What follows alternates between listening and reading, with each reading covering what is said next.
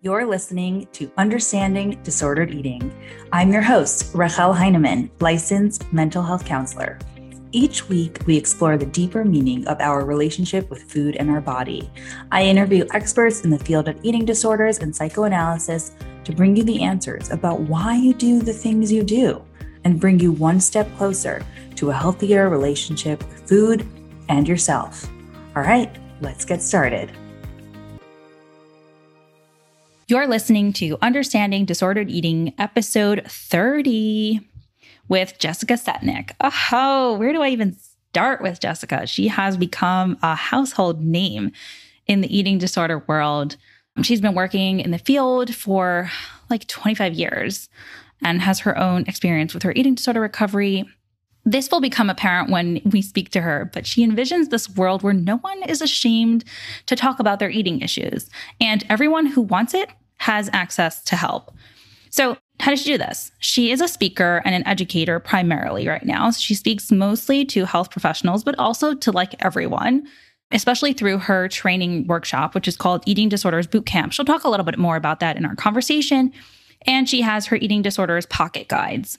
She also started a professional organization for eating disorder dietitians through which she advocates for legislation to improve access to care. And you'll hear a little bit more about that as well. Something that I love about this conversation is that although Jessica mostly speaks toward clinicians, whether they're in the field of eating disorders or just wanting to learn more, so many parts of our conversation today are applicable to our everyday life. So, for example, when we talk about when someone is coming at you with anger or deliberately wanting to argue, what do you do? How do you do that? Sort of creating this very humanizing approach to treatment toward ourselves, toward recovery. And I can't wait to share this one with you. So, let's just jump right in. Well, thank you so much for taking the time. I appreciate it. I'm excited to have you on. Excited too. Yeah, maybe to start, off, uh, start us off, can you share a little bit about you, the work that you do, and maybe some cool things that are going on now? Sure. So I think of myself as an eating disorder specialist. I'm trained as a dietitian. My undergrad was in anthropology. And so I have, I think, somewhat of a different kind of aspect that I bring or angle that I bring to the eating disorder field. I know of two other dietitians who also have degrees in anthropology, and they both are eating disorder dietitians as well. So I think it's an interesting kind of blend because anthropology is really the study of humans and cultures on a macro level, and nutrition is really, and especially eating disorder nutrition, is really looking at those same things, development on a micro level of the individual. In anthropology, we study the the idea that the things that persist are the things that are beneficial. And so it's really informed my way of looking at eating disorders to think with that anthropology mindset of why are these things persisting and these behaviors persisting if they're not beneficial in some way. So I started as an anthropology major, took nutrition as an elective because I heard it was an easy A, thought it was super fascinating what happens when food goes inside your body. And then, of course, also the aspect of how do you make the choices you make to get that food inside your body? What are the influences on you on how that food gets to you in the first place? And even though I think that the psychology of eating really belongs in every aspect of dietetics, which is the study of nutrition, right? In 1994, when I was going through school, really the only area where it was kosher to talk about that psychology of eating was in the eating disorder field. So that's how I, I ended up in the eating disorder field, sort of before I even realized that I had had my own eating disorder and, and was in recovery already at the time, but didn't even recognize it as recovery because didn't even recognize it as having had an eating disorder. So once I started in the field as a working person, I got my first job, really a dream job at our local children's hospital, which was just starting an eating disorder program. And so fast forward two years, and that eating disorder program had grown enormous and was way too much work for basically a part-time dietitian. So what had started happening is every Tuesday I would do evaluations for our programs. We had by that time we had an inpatient, a partial, day treatment, IOP, and we had a feeding disorder program and it was just me. I was the one dietitian. And we, I also was seeing people on an outpatient basis. And I'd gone to my boss and said, This is too much. No one person can do this job. I don't know what to do. And thinking, of course, that they would hire like five more dietitians to do the job, but that's not how hospitals work, right? So she said, and it was good advice. She said, you need to prioritize the most acute patients and the least acute patients you need to send out into the community. So I put together this typed up flyer that had the name of the only two dietitians I knew in the community that would see children with eating disorders and two therapists.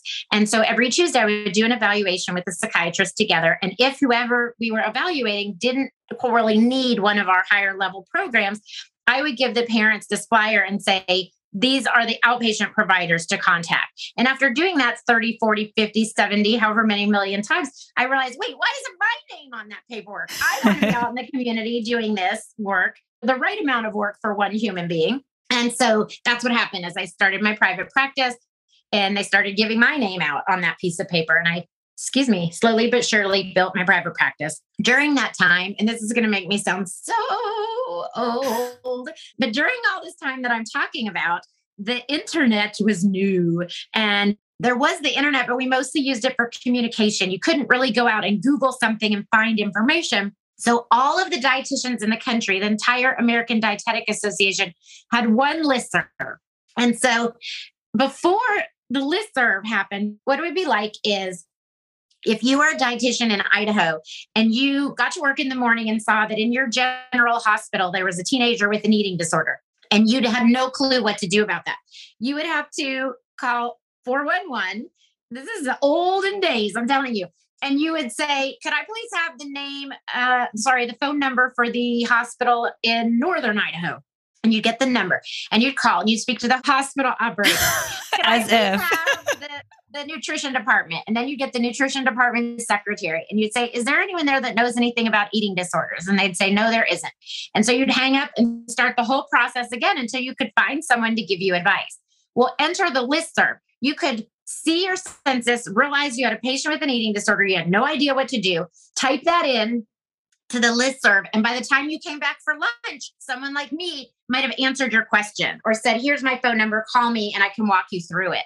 And so it revolutionized the way that we were sharing information about helping people with eating disorders. What it also did is it got my name out there as here's someone who knows what she's talking about. And so that's when I started getting asked to give more presentations. I started my own workshop, Eating Disorders Boot Camp. And so over time, my speaking commitments became sort of out weighed, no pun intended, my ability to do client care. And so I stopped taking on new patients, thinking at some point I would start up taking new patients again. And I never did. At my over time, I closed my practice. I actually became the spokesperson for a series of different eating disorder hospitals. And and again, you know, the more you speak, the more you become known as a speaker, the more people are in the audience that then become conference planners. And so that's really how I kind of got to the place I am today as being known as a speaker, somewhere in there, people would call and say, could you send me another copy of the eating disorders boot camp manual? Because I refer to that every day or my intern stole it or mine's falling apart or I carry it with me everywhere. And I thought this is not convenient. This is like a three ring binder. So I had it I I sort of condensed the information and had it made into a small pocket sized spiral. And that's how the eating disorders pocket guide came about. So none of this was planned, as I think what I'm trying to say is it's sort of one thing flowed to the next thing, to the next thing, to the next thing. And then here I am now as certified eating disorder supervisor. And what I do most of the time is sit at home, talk on the phone uh, or video with other dietitians and professionals around the world and help them with their challenging eating disorder situations. And I love it. It uses all my skills. And then speaking is starting to come back. And then I just had, do I have it here where I can hold it up? I don't have it printed out, but I just had an article published. And I'm not really into publishing articles because I think that the whole research field, publication, whatever, is a little bit of a crock. But my friend Paula Q does like to publish things. And so we did a survey and we published it. So I have my hand in a lot of pots, whatever I feel like will advance the field. And then the one other thing that I do a lot of is advocacy. And so I don't know if you know this, this is breaking news. The Department of Labor just announced that they have decided that it is against the law, the mental health parity law, for an insurance company to deny someone um, nutrition counseling for their eating disorder. If that insurance company provides nutrition counseling for any condition, they now really? are required to provide it for eating disorders. They cannot discriminate because that violates mental health parity, which says anything you provide for a medical condition, you have to provide for mental health conditions too. Well, that's incredible. So I'm a big advocate. Yeah, I'm hoping people can use that and check out their benefits now to uh, actually help with reimbursement. That's pretty cool. Just going back for a second, when you said you published an article, what was the survey that you published? You oh, sure. It was, it was, a survey of eating disorder dietitians, or we were trying not to use eating disorder dietitians because that sounds like something specific like are you a certified eating disorder dietitian? But dietitians working in the eating disorder field and the questions were how did you get educated about eating disorders? What's your job satisfaction? What's your caseload like? Things like that. We were trying to get some benchmarks about those things and we didn't actually get answers to all the questions it really i think opened up more questions than answers but it's going to be a step on the path toward hopefully getting more education about eating disorders into dietitian school. Yeah. So are you saying that most of the results were inconclusive and just pointing to more questions that need to be asked? Not exactly. There were some conclusions. One of the conclusions was that the most acute patients are being cared for by the most entry level dietitians.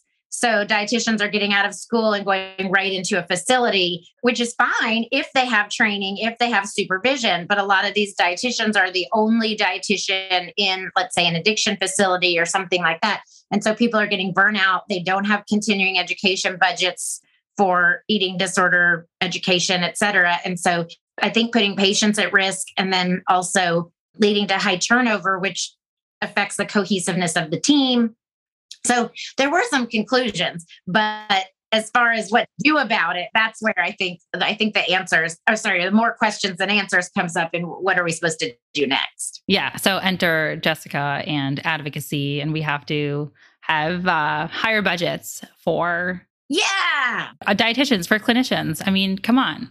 Yes, because it, because private practice is so much freer and more lucrative. I mean, look at me. Two years into my hospital job, I was probably finally really good at it right? I mean, a hospital should want someone to stay at that level, but they'd have to pay me more and they'd have to hire dietitians to work with me. And I'd be asking for a continuing education budget. Uh, I will say my fame to claim is that it took five dietitians to replace me. So I pat myself on the back for being an overworker, but yeah, well, definitely underpaid than five clinicians. So I want to pivot for a little bit just to some of the content of some of your courses and lectures. My understanding, some of it, maybe not all of it, but some of it is geared toward clinicians. So teaching people more of how to treat eating disorders. Is that your clientele for the most part? Yes, it's a health professionals who want to help people with eating disorders or want to do it better. And it's interesting because what I've experienced doesn't make tons of logical sense, but people who are entry level say they get so much out of boot camp. People who've been in the field for 20 years say they get so much out of boot camp. And someone just told me yesterday, I wish I had had this years ago because it would have been so helpful. I learned all these things the hard way. But yet she was so glad she did it because it confirmed for her some of the things that she sort of felt like she was flying by the seat of her pants were actually the okay or the right way to be doing things. So, yes, it's health professionals. And when I speak, I occasionally speak to eating disorder professionals now. I feel like, okay, the eating disorder professionals are the ones that are going to invest the 34 hours to take eating disorders boot camp and do the audio and all of that. The, the main audience I'm speaking to is actually primary care professionals, individuals who are not eating disorder specialists. So when I'm live, I'm doing a one hour to extension agents or to general dietitians or to primary care nurses or something like that or school counselors someone who is not necessarily an eating disorder specialist or expert but could really make a difference in changing someone's life when they do encounter someone with an eating disorder so if you had somebody come to one of your lectures, or I mean, let's put aside the boot camp for a second, because that's like an extensive okay. program. They leave with one thing what is the most important thing? This is like no pressure, but one, the most important thing. The most important thing is that, and you're saying they've already identified someone with an eating disorder, right? Sure. Okay. Then the most important thing is that to that person, the eating disorder is a solution. In your mind, whatever they're doing with their food or not doing with it is a problem. It's so important to look at it on the other side of the coin and say, what problem is this eating behavior solving for this person.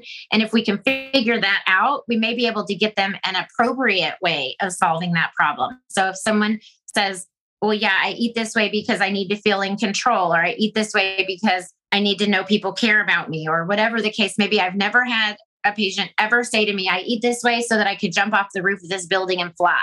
I've never had someone who was you know that grandiose that they were really expecting food and nutrition to do something that wasn't a normal human behavior it's always i want to feel loved i want to feel needed i want to feel safe and if we can figure that out and figure out what the root of the problem is give someone a better solution a lot of times they won't need their eating disorder behavior anymore. Now, that doesn't mean it's not a habit. That doesn't mean it doesn't have a, a, brain chemistry piece of it that still needs to be addressed, it doesn't just fall away. But the best behavioral counseling in the world isn't going to extinguish a behavior that someone is essentially using to make them feel safe or survive. Yeah, I, I, usually like to say that this is a precursor. So if we have a consistent meal plan or behavioral interventions, that's great. It's a first step. And then it actually gets the person where they need to go in terms of finding out what function is your eating disorder serving and how can we actually get you what you're looking for. Absolutely. And it can be anything from you know, it's managing a medical condition that someone has that they don't know that they have, to managing a psychiatric condition, to keeping post traumatic stress hallucinations away. I mean, there's real stuff that people are doing. It's not just, I want to be skinny because I want to be loved. And I, I, although there's plenty of that in society too, but I think that that it's a mistake to think there's any one path to eating disorders for individuals. So that would be the number one thing I would say is it makes sense. The best way to help someone is to get them on the path that will help with permanent solutions rather than the whole like just eat a cheeseburger method or just push away from the table method. Those have never worked for anyone in the history of time. Exactly. I mean, this, besides for actually opening up the door to potentially solving some real problems, it's much more compassionate and humanizing. I like that approach. I think that that to me is so obvious. And yet I don't always see that in the field. I once remember turning on the TV and seeing some random dude talking on a religious channel about anorexia. And he was saying that, like, these people are liars. And I just, I thought, what? And you're a minister? You got a lot of nerve. You know, first wow. of all, these people is so dehumanizing anyway, right?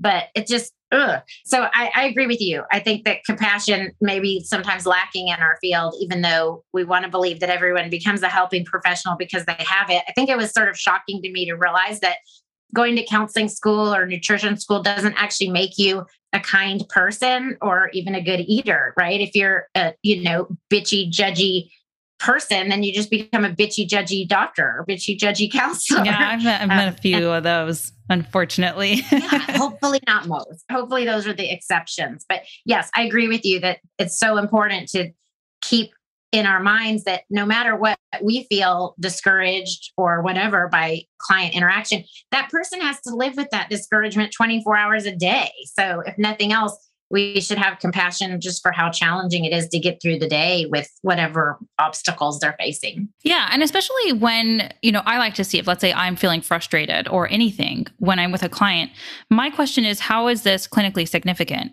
So if you're saying that this is potentially something that they're living with, then how can I tap into what I'm feeling right now and try to understand where they're coming from? Or how is our interaction making this happen? So, again, like using this clinically is so important. I believe that as a therapist in your field, you are trained so much more in, in looking at that and understanding it. For us as dietitians, countertransference is never even said as a word. There's like you might say the counter, and you might say, I'm going to transfer to a different college, but those words are never used together.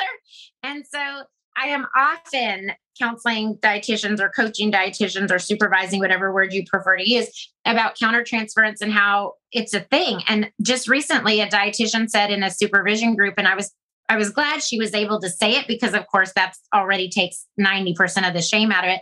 She said I feel guilty for all the countertransference I have and I said I'm not going to solve countertransference for you. I'm going to tell you though you can get the guilt part out of it unless you are literally like hit on the brick hit on the head, sorry, with a brick amnesia, you are bringing yourself into a session and that's not a bad thing. The key is figuring out what is your stuff versus what is your client stuff and then handling your stuff outside of the session. But i'm so glad you mentioned that because yes we don't know enough about eating disorders to even know what causes them to know how to cure them. We have to rely on sort of our spidey sense or divine inspiration or whatever you want to call it. And that does come from the interactions and from our experiences. It's not you're guessing. But sometimes I think it feels like guessing. Really, what it is is clinical judgment that goes so fast through your brain cells or your neurons that you don't realize that you're putting all these pieces together. And so I'm glad you mentioned that because, yeah, absolutely. What's going on for you may be a reflection of what's going on for a client. But I think that's really new information for a lot of people who are not therapists. I mean, that's true. Even for therapists, it's so hard to put your, I guess, for lack of a better term, to put your ego at the door, especially when there's a client who comes in angry. That happens a fair share. If they're angry at me or at the person who's the clinician, I mean, that is like a really tough pill to swallow. Yes. And, you know, one of the best things that I got from all those evaluations with the psychiatrist that I worked with in the children's hospital was his amazing ability to reframe all that. You know, when someone would say something like, I can't believe it. I can't believe you're going to be the reason that my kid can't play soccer in college. And he would say, I know it's really unfortunate that anorexia is keeping your kid from playing soccer. He was so good at not taking that on and saying, you know, it was his way of saying, I'm not the enemy here. The problem is the eating disorder. I am giving you a recommendation. And I heard him say multiple times, it seems that you aren't interested in my advice or recommendation. So for that reason, I should no longer be your doctor. And he would just say that so simply. I just learned so much from watching him not take on other people's stuff or anger or feelings and and it wasn't in a dismissive way either it was just simply yeah, here's how I see it. I, I agree with you. This is a stinky situation. But he wasn't willing to take on the feelings as his fault. Yeah, that sounds like a a goal. Definitely hard to well, do. I don't know what he did when he left. He might have gone home and cried, you know, about how his feelings were hurt. So who knows? But he yes, he but he also was able to, in the moment, share these things with an even voice and with logic. I think so often, you know, I'll speak for myself when I feel attacked, my brain goes blank. So, e being able to put words together and in a way that doesn't reflect my anger or hurt is very difficult and takes a lot of work therapy, supervision, group supervision. I mean, like all the things. And so, even if he did go home and cry, I would still say that that's a huge win.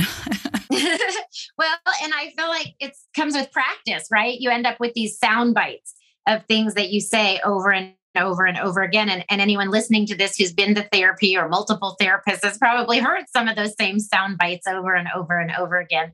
And I think it's great that we have those sound bites because they do help us detach from the emotion we're feeling in the moment and get back in our wise mind. I mean, it's not appropriate for anyone to be abused, right? I mean, it's appropriate to say things like, I'm going to step out and give you a minute to gather your thoughts.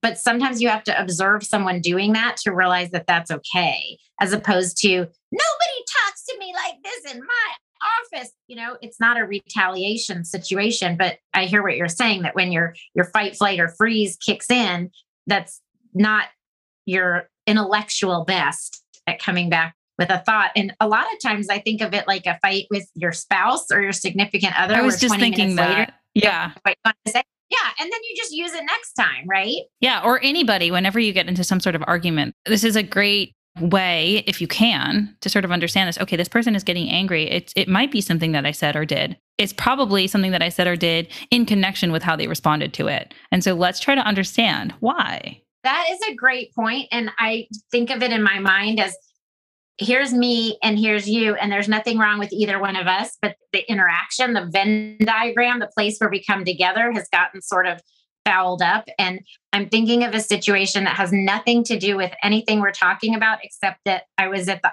IRS, which is a totally authoritarian. It's like going to the principal's office. Oh yeah, right? for sure. And I'm going to take your money. yeah, I, my blood pressure was rising, and then the woman across from me said, "Well, this is what you did wrong," and I I don't remember what words came out of my mouth because I was seeing red, but whatever I said must, I don't know if I rose from my seat or what exactly happened, but this woman must have been very skilled at conflict resolution or trained to the hilt because she said, okay, let's start over. Mistakes were made. because those words, this is what you did wrong. I mean, I'm not going to the big house. Okay. I did not do anything wrong. Right. just completely, I, I was not, I mean, wise mind. What is that? And so it's that kind of thing where I, if we remember that the person in front of us is having feelings too and is also not in their wise mind place, but in a sense, to me as the professional, it's our job to not judge them for that. Because let's face it, if I was the person whose kid had an eating disorder, I would be up in your jock with all my articles that I printed out off the internet. Heck yeah, I'd be the thorn in your side calling every day to find out what the treatment plan is. So if we can look at it like that and and stay, you know, sort of have compassion again, that word for what someone else is going through, it can really help us be able to stay calmer because we know it's not personal. It's not personal, it's not personal. And I will tell you one other story about Dr. Waller because this is just the classic Dr. Waller staying calm in an adversity moment. We had a patient that we were doing, she was not our patient yet. We were doing an evaluation and the parents were there and the young child was there. And during the conversation, the child did something I've yet never seen repeated, which is that she crawled onto one of the end tables in the room and turned her face to the corner on all fours and started howling like a coyote howling at the moon. Never saw anything like that before. The parents must have perhaps seen this before because they didn't seem very alarmed by it.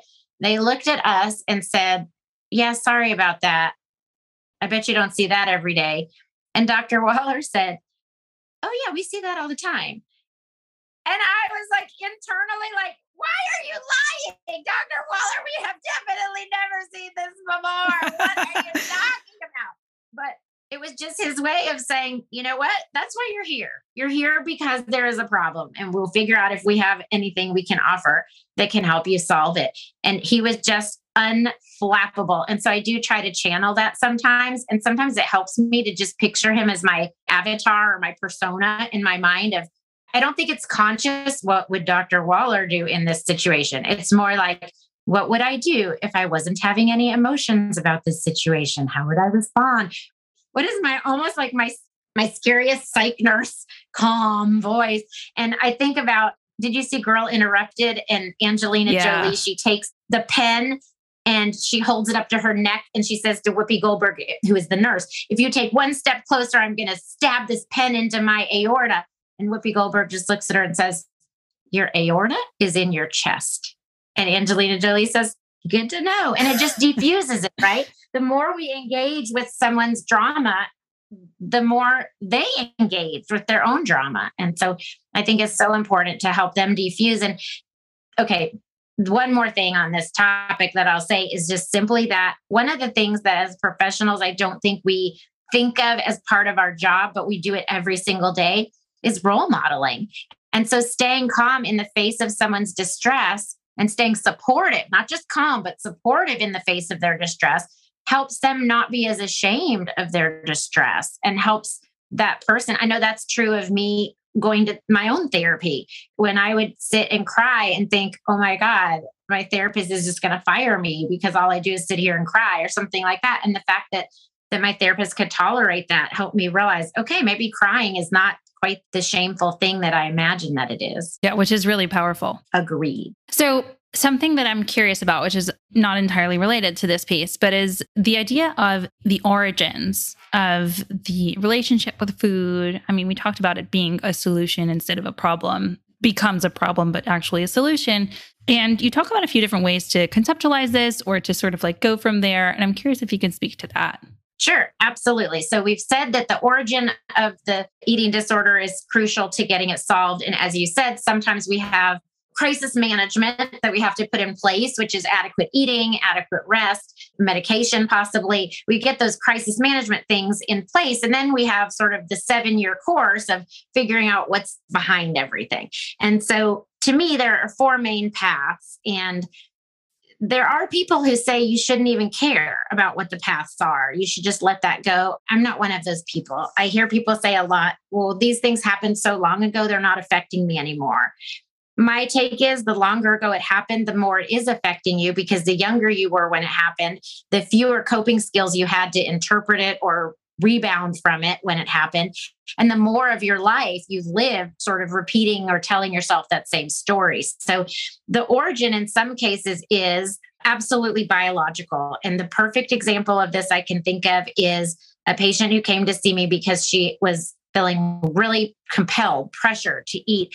And the example she gave was she could be in line to pick up her kids at carpool and just get this overwhelming need to eat. She would pull out of the carpool line, go through a drive through, even though knowing that was going to make her late to pick up her kids, which one of her values was not being late to pick up her kids. So she couldn't understand why she would do that behavior. She was sent to me for an evaluation for binge eating disorder. But after she reported some of the symptoms she was having that, you know, a typical dietitian will ask about, you know, menstrual cycles and different physical things. She was sweating, all kinds of different things that just did not sound hormonally appropriate to me or like a balanced medical stability situation. I recommended that she see an endocrinologist. Didn't ever hear back from her for a few weeks. And then about a month later, she called, asked to speak with me, said that I had saved her life, which I didn't understand because I had not even given her a single nutrition recommendation. And she said, Well, I went to that endocrinologist you told me about. He diagnosed me with a tumor on my blank gland. I'm not going to say the right one because I don't remember and I had surgery, it was removed, and I don't have that compulsion to eat at random times anymore.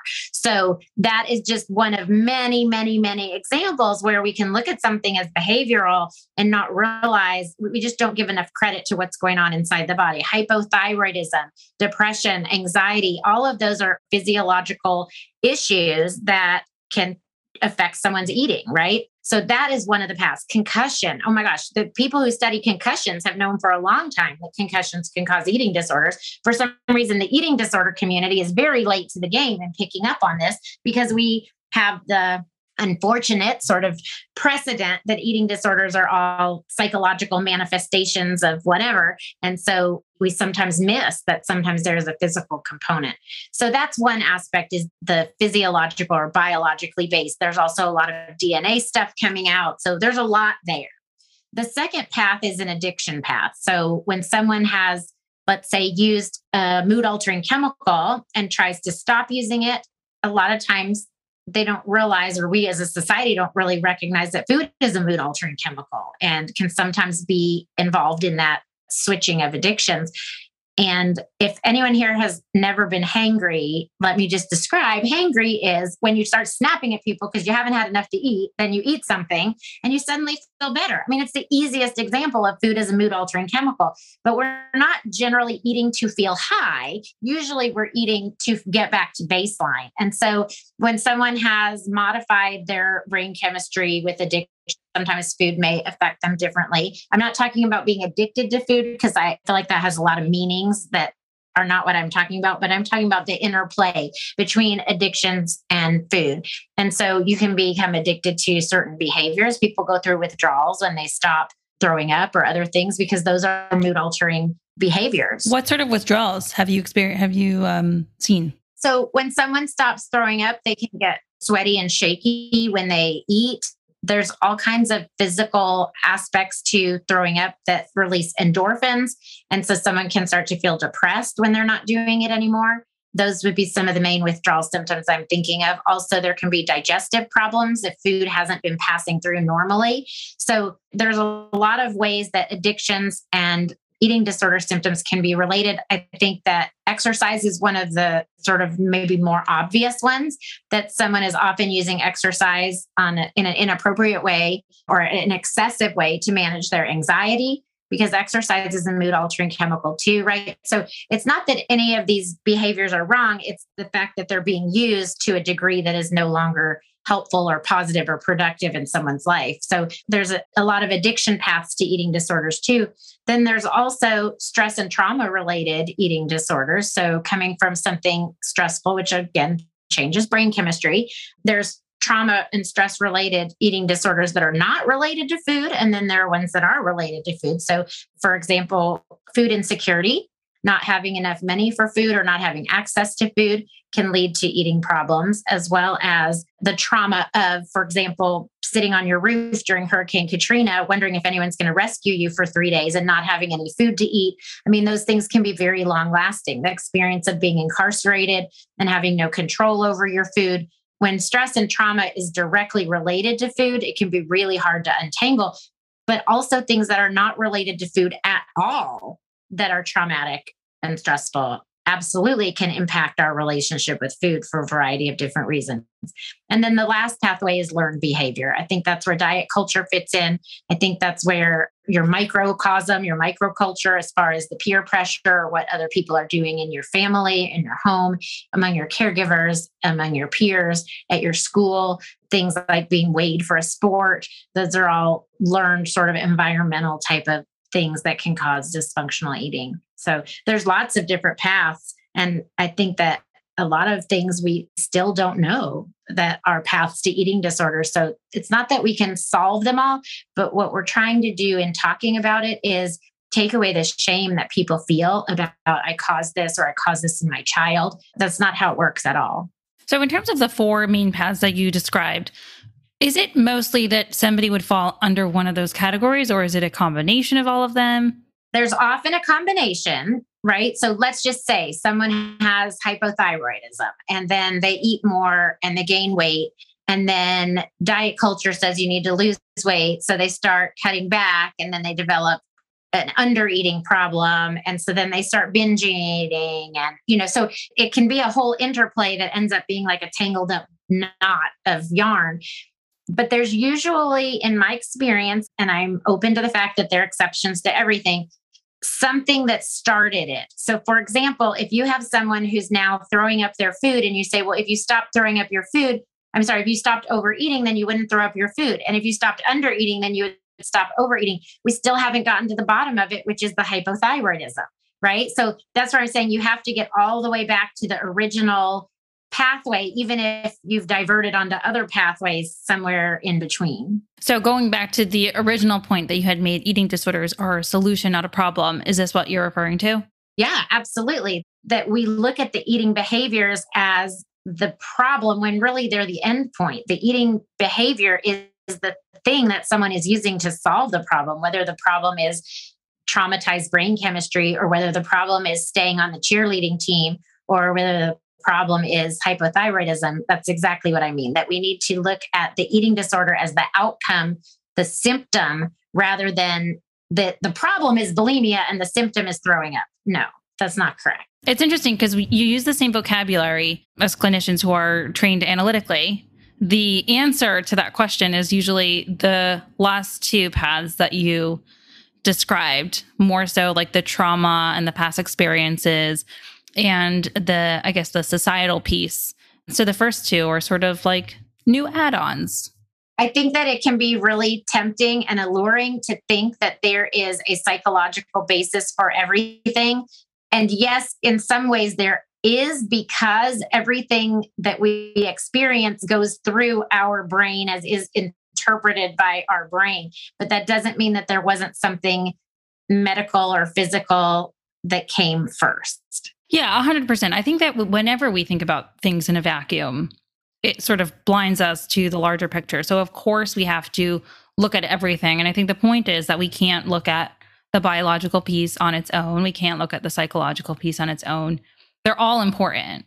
Oh, except that the people who like to only look at them on their own and deny that the other parts even exist. It's no, no one's trying to take away your PhD by showing that there might be another pathway to an eating disorder, right? But sometimes people respond in that way that somehow there being another possibility somehow makes everything that they've said wrong. And I'm thinking of, unfortunately, a well known eating disorder professional that I went to hear. She spoke at my high school and I just wanted to hear the talk. My high school, when I was already an adult in the field, back at my high school. And I remember her saying that eating disorders are a disease of affluence. And I what? just thought, oh, oh God, no, no, no, no, no, no, no, no, no, no, no, no. And And I mean, I had to sit on my hands until the Q&A session. And at that point, I stood up and I said, I'd like to just reframe something that you said because we've worked really hard in our community to help people understand that eating disorders really don't know boundaries like that. And she doubled down. She said, Well, the research shows that blah, blah, blah. I mean, maybe I should repeat it just because it's so wrong. I mean, I hate to repeat something so biased, but she said, Well, you know, laxatives are very expensive. And I just thought, Has she never heard of shoplifting? And also, throwing up is free. Like, I just had so many rebuttals and I just kept it to myself. And she literally said, Research shows that as African American families rise in socioeconomic status, they have more eating disorders. And I thought, you are a smart person who teaches at, and I will leave out the name of Ivy League College. You believe that the people who get treatment, who can afford treatment, are representative. Like you can take the people who are coming to you at Ivy League College to get treatment from you and extrapolate that into the entire population of individuals with eating disorders. I mean, that doesn't even make logical sense. And yet, here's the person who's standing on the stage spewing that kind of thing. So, for some reason, you know, I have to think that that person has some book out or some ego driven idea that the idea that eating disorders can affect anyone who eats somehow feels like that's pulling down her thesis topic or something. And it's so unfortunate. We need to really be able to step outside of whatever we learned in school and look at what reality is telling us. And also, even if that were to be something that you'd believe in, if somebody comes in and provides a rebuttal that makes sense, for us as humans to step down and you know sort of join in the conversation and say well you know that makes sense it challenges what i've just said and maybe i'm wrong let me maybe admit that i'm wrong I love that. I'm going to say that next time someone challenges me when I give a talk, I'm going to say, that makes sense. It challenges what I just said, but I'd like to hear more about that. Can we talk after the presentation? Yes, that is what a mature, non-ego driven person would say. And I'm going to to aspire to be that person. Yeah. I mean, it is very difficult because a lot of people come to the conversation ready to argue and they're not willing to hear. And I think that this happens, I mean, on social media for sure, especially when it's much more anonymous and people are sort of biting at each other. There's like the diet culture and there's the anti diet culture, and they're just sort of biting at each other. And there is a, a subset of people that are actually interested in learning more. But for the most part, these arguments happen when people are not interested in getting at the truth. They just want to be right. And so if the person you're noticing, they just want to be right, like I would just leave the conversation. Like there's nothing that's going to happen here. Well, I learned this a long time before social media because my brother is a really mean lawyer and he can argue either side of a situation and make you just want to cry and just not want to be part of it. He could argue that the sky is made out of green cheese. I don't know. He could argue anything and you will just hate life so much and just want to be anywhere besides in this conversation. And I learned that. I mean, my brother has only been a lawyer since he was in his 20s, but he he had the same debating skills when he was five years old. I've learned not to enter a conversation like that because it's not enjoyable for me. But I've observed my brother being in conversations and he loves that.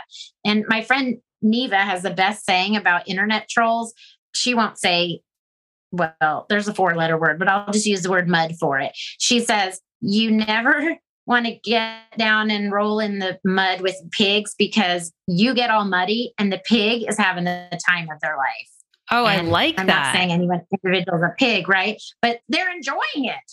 People enjoy that stuff. They enjoy getting your goat. And if you don't enjoy getting your goat gotten, then you need to exit the situation because that person's never going to give in. They're having a great time getting covered in mud. Yeah.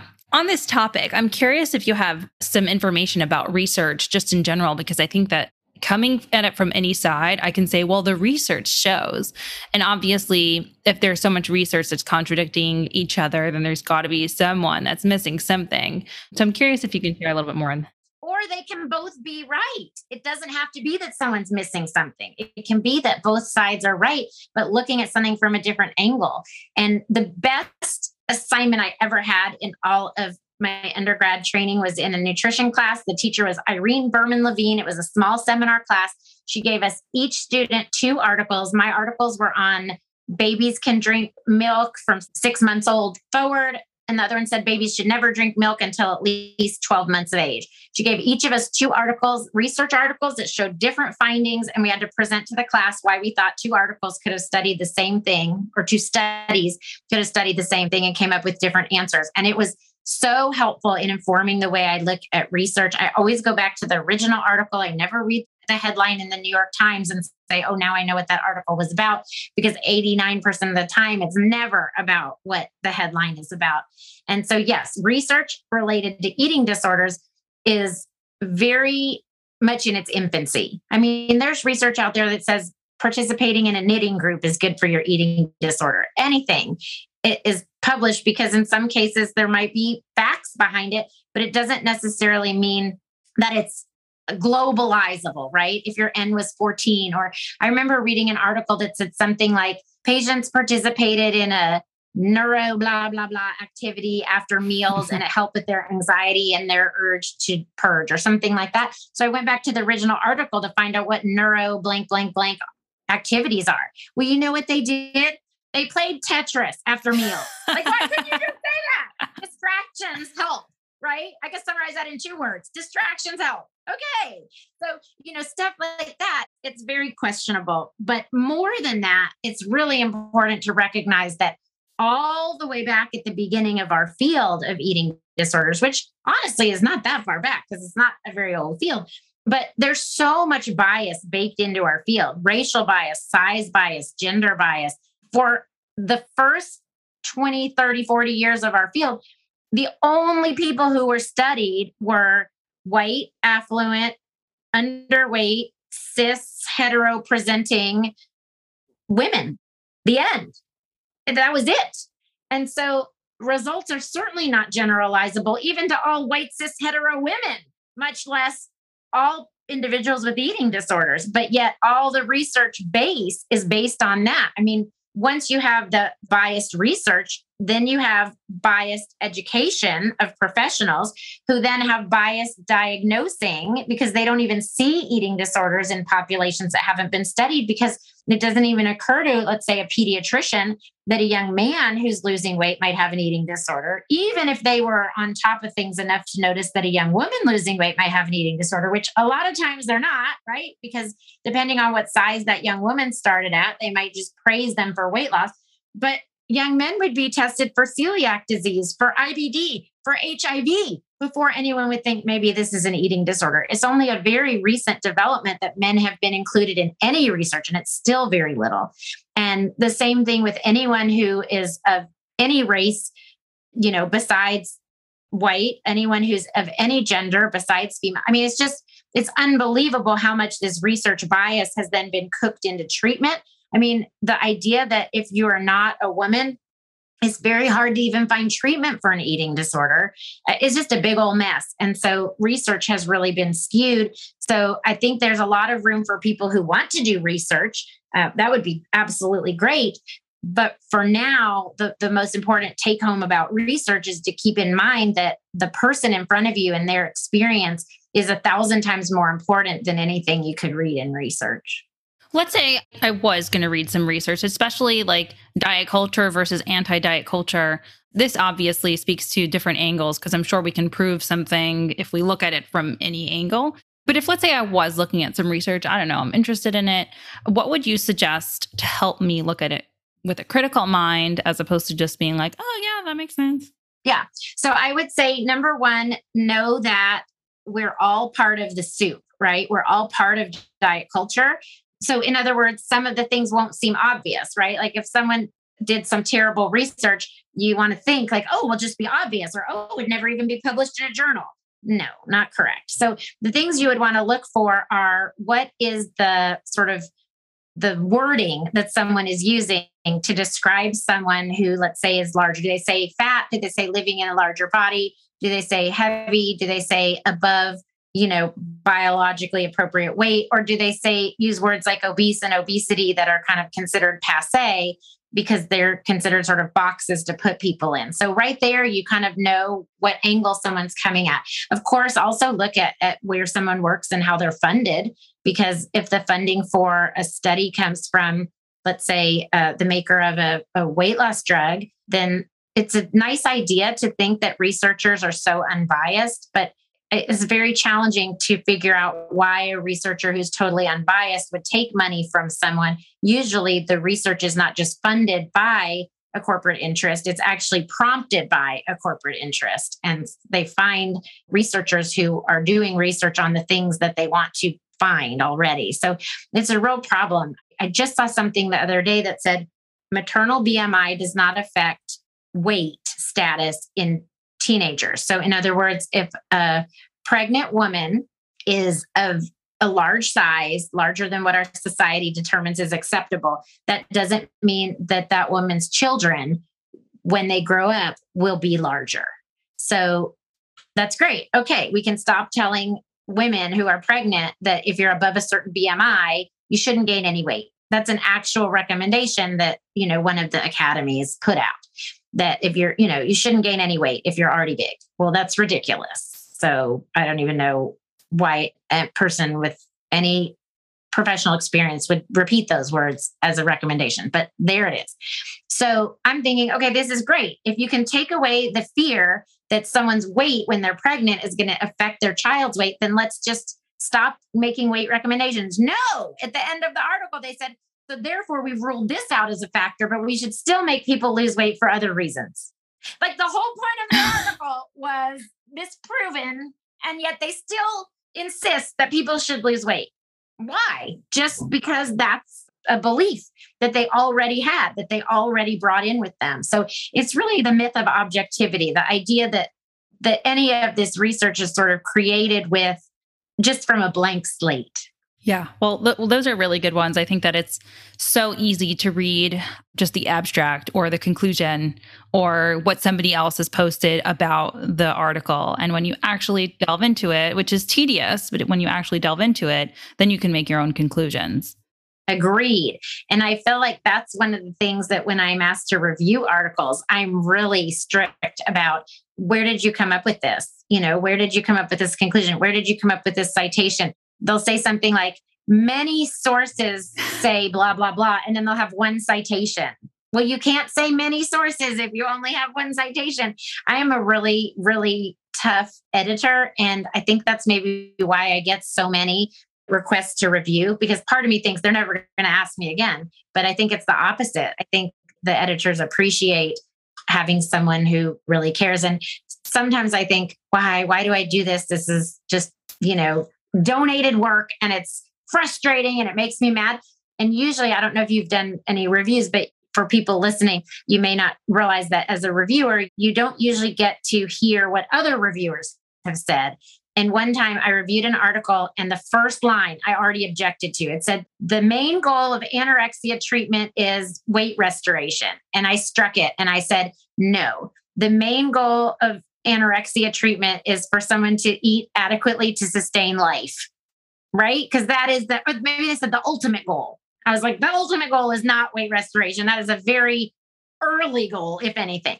And so I gave my whole like 17 point criticism throughout the whole article. And and then when I when the authors replied, they replied to both editor or both reviewers together. So I was able to see what the other reviewer said.